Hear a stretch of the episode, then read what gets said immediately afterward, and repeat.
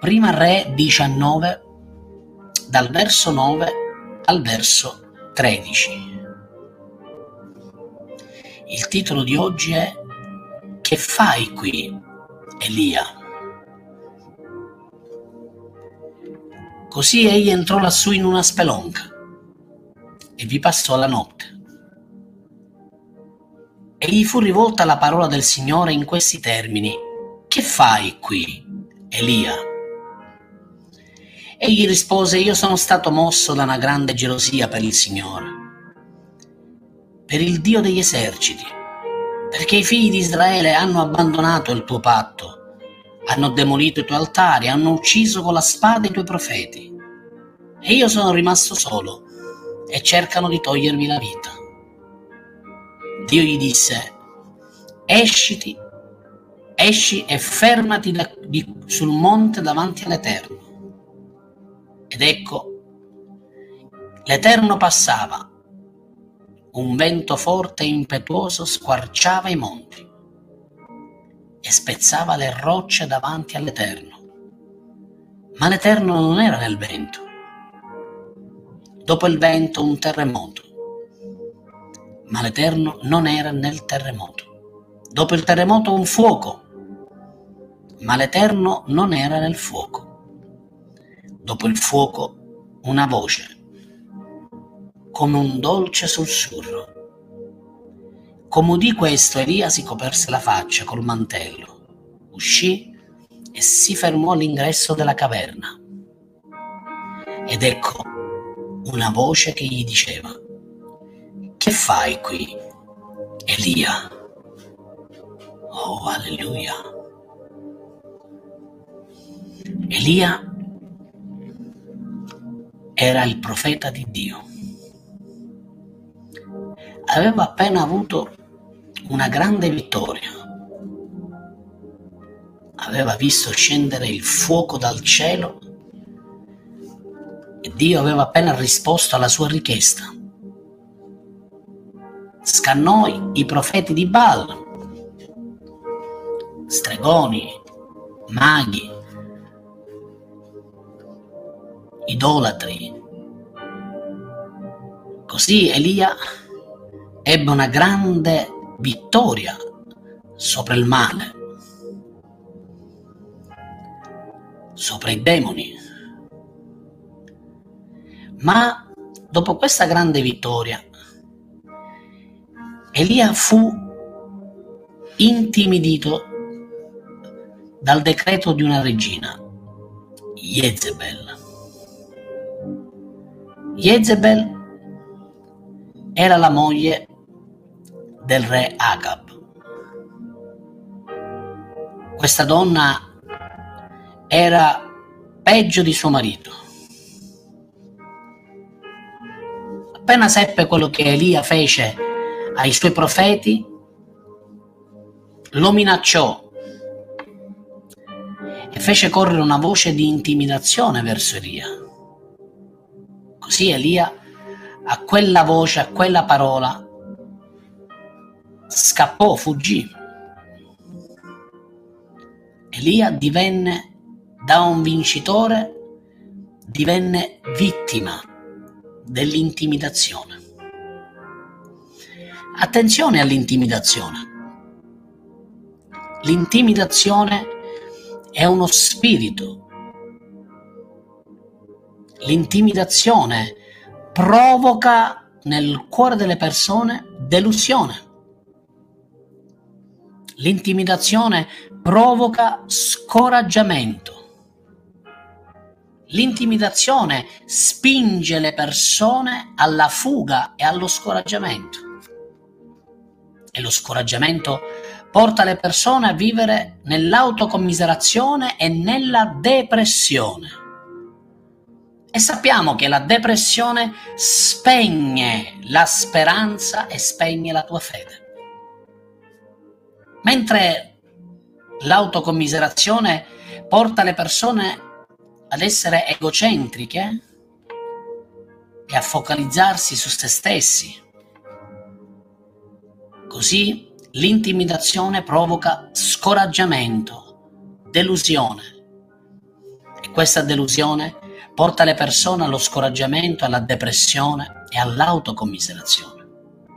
Così Elia fugge, fugge nel deserto, scappa via da quella donna. Uccise più di 800 profeti e alla voce di una donna posseduta dal diavolo fuggì e scappò. L'intimidazione, se ti cattura, l'intimidazione, se ti afferra, ti fa la sua preda. Diventi vittima dell'intimidazione. E l'intimidazione ha soltanto uno scopo, farti fuggire da Dio, farti allontanare da Dio. Così Elia fugge, scappa via. Dio manda un angelo e la prima volta lui si corica sotto una ginestra. L'angelo lo toccò, questo lo trovate poi al verso 5. E l'angelo disse ad Elia, alzati e mangia. Egli guardò, vide la focaccia che fu cotta sopra le pietre, vide una brocca d'acqua, mangiò, beve e si addormentò di nuovo, perché era in una forma di depressione. Allora l'angelo tornò per la seconda volta, lo ritoccò di nuovo e di nuovo gli disse alzati, mangia e bevi, prendi forza, perché hai ancora tanto cammino da fare. Credo che questa parola è per qualcuno questa sera. Dio questa sera ti sta dicendo devi uscire fuori dall'intimidazione, dallo scoraggiamento, devi uscire fuori dalla depressione sia spirituale che nell'anima e devi afferrare il cibo che viene dal cielo, quel cibo che ti dà forza, che è nutrimento, sostentamento per la tua anima, per il tuo corpo. Così Elia mangiò, prese forza dal cibo che ricevette dall'angelo, ricevette forza, il cibo degli angeli. Ascoltatemi, noi abbiamo un cibo che è più grande di quello degli angeli. Noi abbiamo il cibo che è il pane sceso dal cielo, che è il nostro Signore Gesù. Se il pane degli angeli ha già dato forza ad Elia, quanto più il pane che è sceso dal cielo, che è il nostro Signore Gesù, quanto forza Lui può darti. E so che ci sono persone che come Elia erano cadute nell'autocommiserazione, nella paura, nell'intimidazione, nello scoraggiamento e che ci fa ed è sempre la stessa storia e non ce la faccio più. Voglio dire a queste persone è venuto il tempo che riprendi a mangiare il cibo che il Signore ti dà. Ricevi forze soprannaturali attraverso quel cibo, il cibo della sua parola, il cibo della sua presenza. Così Elia prese forze, si alzò e camminò per circa 40 giorni e 40 notti. Camminò dal monte Orab che ora è il Monte Sinai, e fece 40 giorni di cammino. Voi sapete che il numero 40 per gli ebrei ha un grande significato. Il 40, i 40 giorni del nostro Signore Gesù passati nel deserto, i 40 anni del popolo di Israele Numero 40 sa significare cambiamento. Il 40. Dio desidera cambiare. Dio ti sta portando al punto che tu devi totalmente arrenderti, cibarti di Lui e solo di Lui attraverso la sua parola, attraverso i suoi ministri. Ricevi forze soprannaturali, ricevi forze anche fisiche, mentali e così Elia prese forza e camminò. Andò avanti, camminò fino al punto che arrivò in una spelonca, in una grotta, ma soli la notte. E sembra proprio che Dio non lo vuole lasciare in pace. Si presenta ancora una volta in modo differente, questa volta la manifestazione di Dio è diversa, non c'è l'angelo, gli arriva la parola da parte di Dio. Questo è importante che lo possiamo notare questa sera. Dio, prima di parlargli, attraverso la parola rivelata, mandò un angelo. Sapete perché mandò un angelo? Perché Elia non aveva quel discernimento e quella libertà nel concentrarsi per poter ricevere da Dio. Questo significa che tutte le volte che tu cadi nel, come vittima di intimidazione, quando tu cadi nella paura, nella depressione, nello scoraggiamento, non sei più in grado di udire la voce di Dio. E mi piace il Signore, lui si prende cura non soltanto di un Elia spirituale, ma anche di un Elia fisico. Perché a volte la stanchezza fisica ti porta anche al punto di non avere libertà e concentrazione. Abbiamo bisogno anche di un riposo fisico. Mi piace l'angelo di Dio, perché l'angelo di Dio gli dice alzati e mangia. Ed Elia mangiò e poi si andò a coricare e Dio lo lasciò coricarsi. Lo lasciò che si coricasse. Dice ok figlio mio, coricati. Mi piace il Signore. Non arriva a lui con castighi, con eh, giudizi, Elia, svegliati, forza, che fai qui che dormi? No, no, no, no.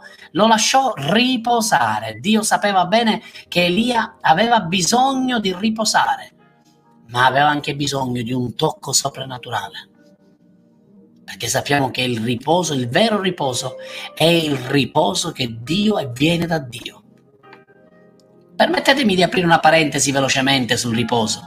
Tante persone investono denari, forse anche migliaia di euro, per fare delle partenze, dei viaggi lunghi al mare, in nazioni e partono dall'estremità del globo a un'altra per riposarsi fisicamente, mentalmente e poi quando ritornano sono più stanchi di prima. Invece il vero riposo è quello che Dio ti dà, è quello che viene da Dio. Il vero riposo è stare con Dio e in questo permettetemi sempre con questa parentesi ancora aperta di potervi invitare tutti quanti, tutti quelli che potete riuscite ad essere a venire al nostro ritiro spirituale o se hai una città di appartenenza dove ci sono delle chiese che eh, programmano, organizzano dei ritiri spirituali, vai in quei programmi. Vai a quei ritiri spirituali, una settimana, due, fai in modo che quel tempo sia per te, per la tua anima, per il tuo spirito, ma non solo, anche per il tuo corpo e per la tua casa e per la tua famiglia. Così Elia si fermò in una caverna. Era sul monte del Signore. Dio sapeva qual era il bisogno di Elia. Dio sapeva che Elia era scoraggiato. Dio sapeva che Elia era caduto vittima dell'intimidazione, della depressione, a volte possiamo essere depressi nemmeno ce ne rendiamo conto. A volte vogliamo stare lontani da tutti perché? Perché in realtà hai bisogno di riposare, ma non puoi stare lontano dal corpo di Cristo e non puoi isolarti. E lì addirittura voleva fuggire anche da Dio, ma non si può fuggire da Lui. Così Dio si presenta e gli parla e dice la Bibbia che appena Dio parlò alla sua vita e gli disse che cosa fai qui Elia? La Bibbia dice che lui si coprì il man- con un mantello, il mantello di Elia, il mantello del profeta. Elia intuì che Dio era lì. Allora per rispetto si coprì la faccia e si umiliò. Fu un gesto di umiltà. Si avvolse avvolse il suo, il suo viso con un mantello, come questo.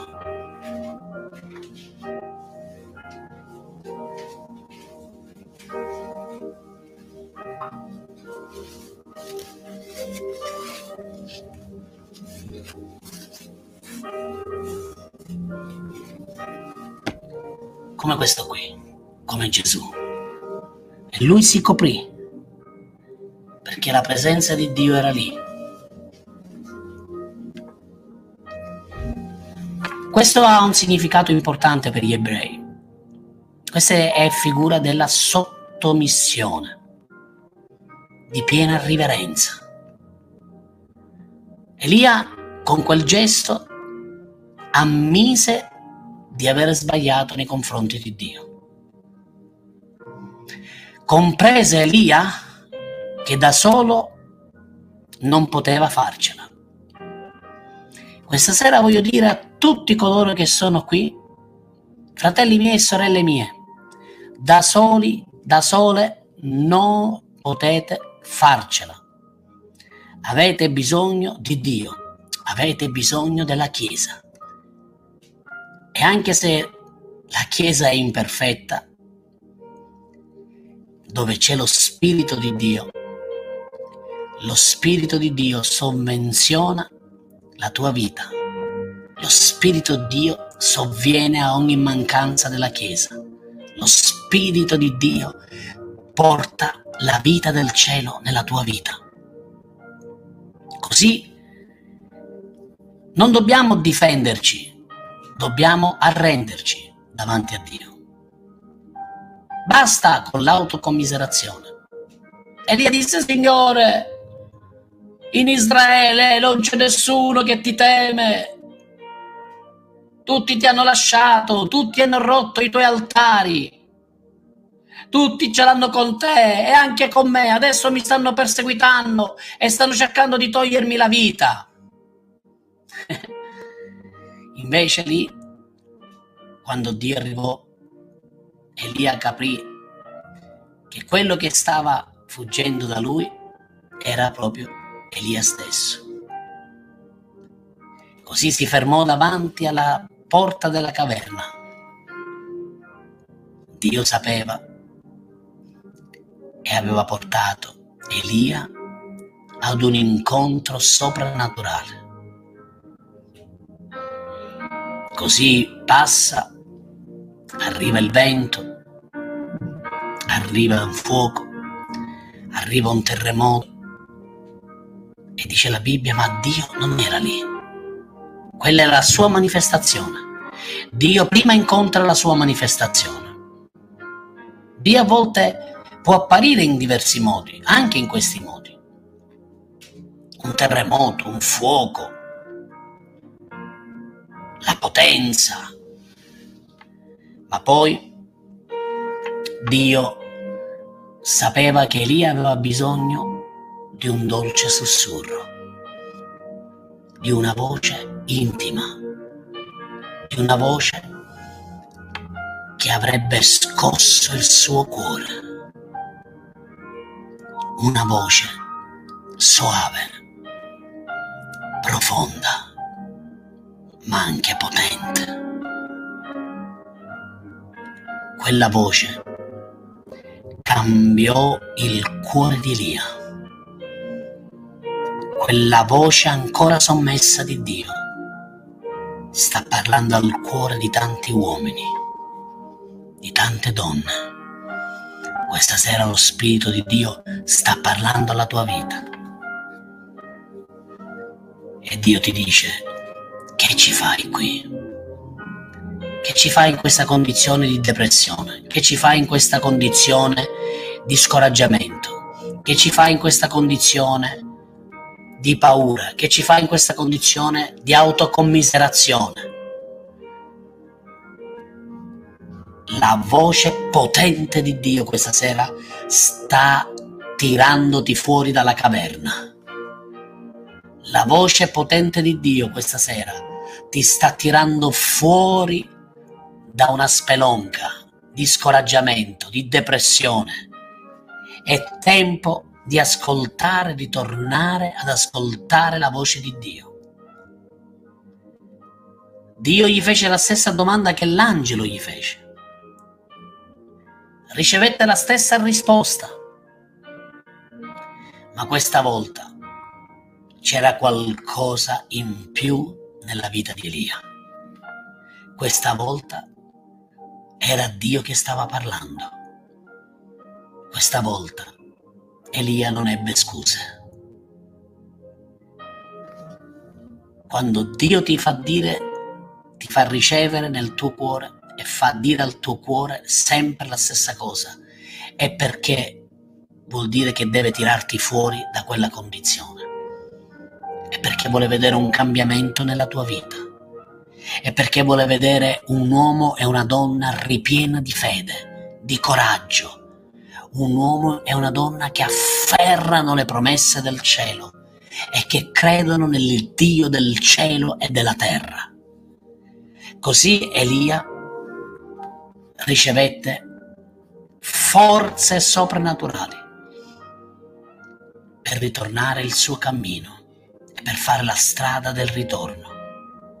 E lì Dio diede dei compiti ad Elia, di ungere Azael, di ungere Eliseo e dare a lui così la possibilità di fare la strada del ritorno. C'è una strada che non può essere né scavalcata né ignorata. È la strada del ritorno. Persone che stanno ascoltando e stanno vedendo questo programma, voglio che sappiate da parte di Dio che per tu adempiere il proposito del Signore devi fare una strada di ritorno. Devi ritornare alla maestosa presenza di Dio. Devi ritornare da dove hai lasciato. Così il Signore gli disse di alzarsi e ritornare. Dio prima ha amministrato ad Elia in modo per soddisfare i suoi bisogni fisici. Lo ha nutrito, lo ha fatto riposare. Poi gli ha dato ed è venuto incontro per il suo bisogno spirituale. Aveva bisogno di riposo, ma poi aveva bisogno di ricevere una parola dal cielo. E quella parola dal cielo cambiò il cuore di Lia. Così Deuteronomio 30 dal verso 15 al verso 20 e concludiamo. Deuteronomio 30 dal verso 15 al verso 20 il Signore dice, Vedi, io metto davanti a te la vita e il bene, la morte e il male.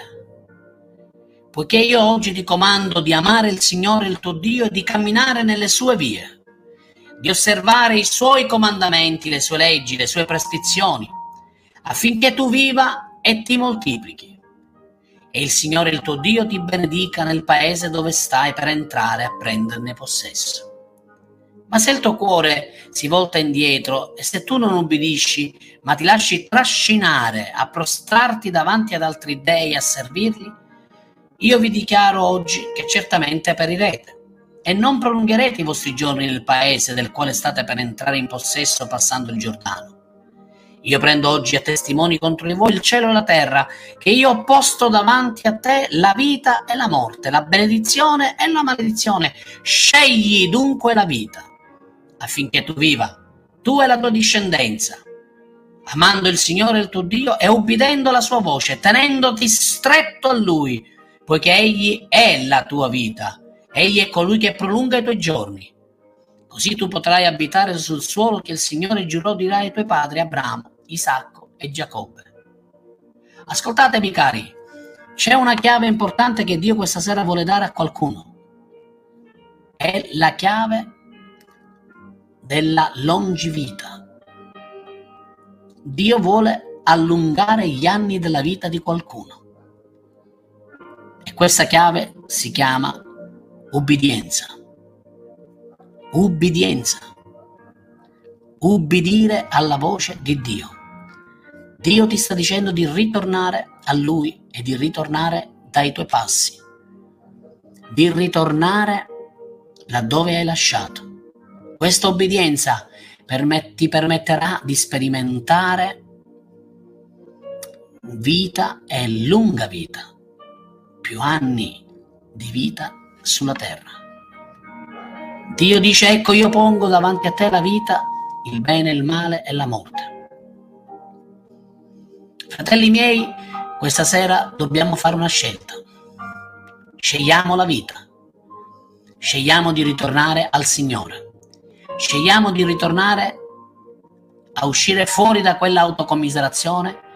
Usciamo fuori dallo scoraggiamento, usciamo fuori dall'intimidazione, usciamo fuori dalla disubbidienza e ubbidiamo alla voce del Signore nostro Dio.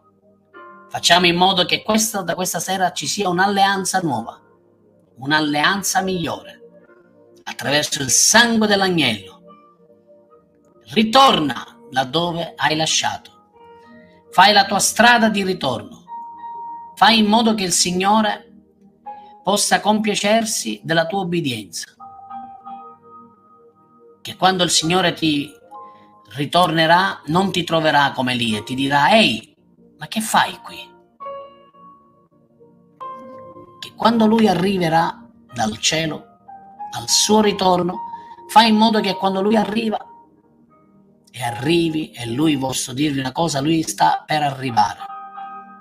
Non vi trovi in quella condizione, non vi trovi in quello stato d'animo, non vi trovi in quella caverna, ma fate in modo che possiate ritornare a essere totalmente ubbidienti camminando nella via della vita, nella via del Signore.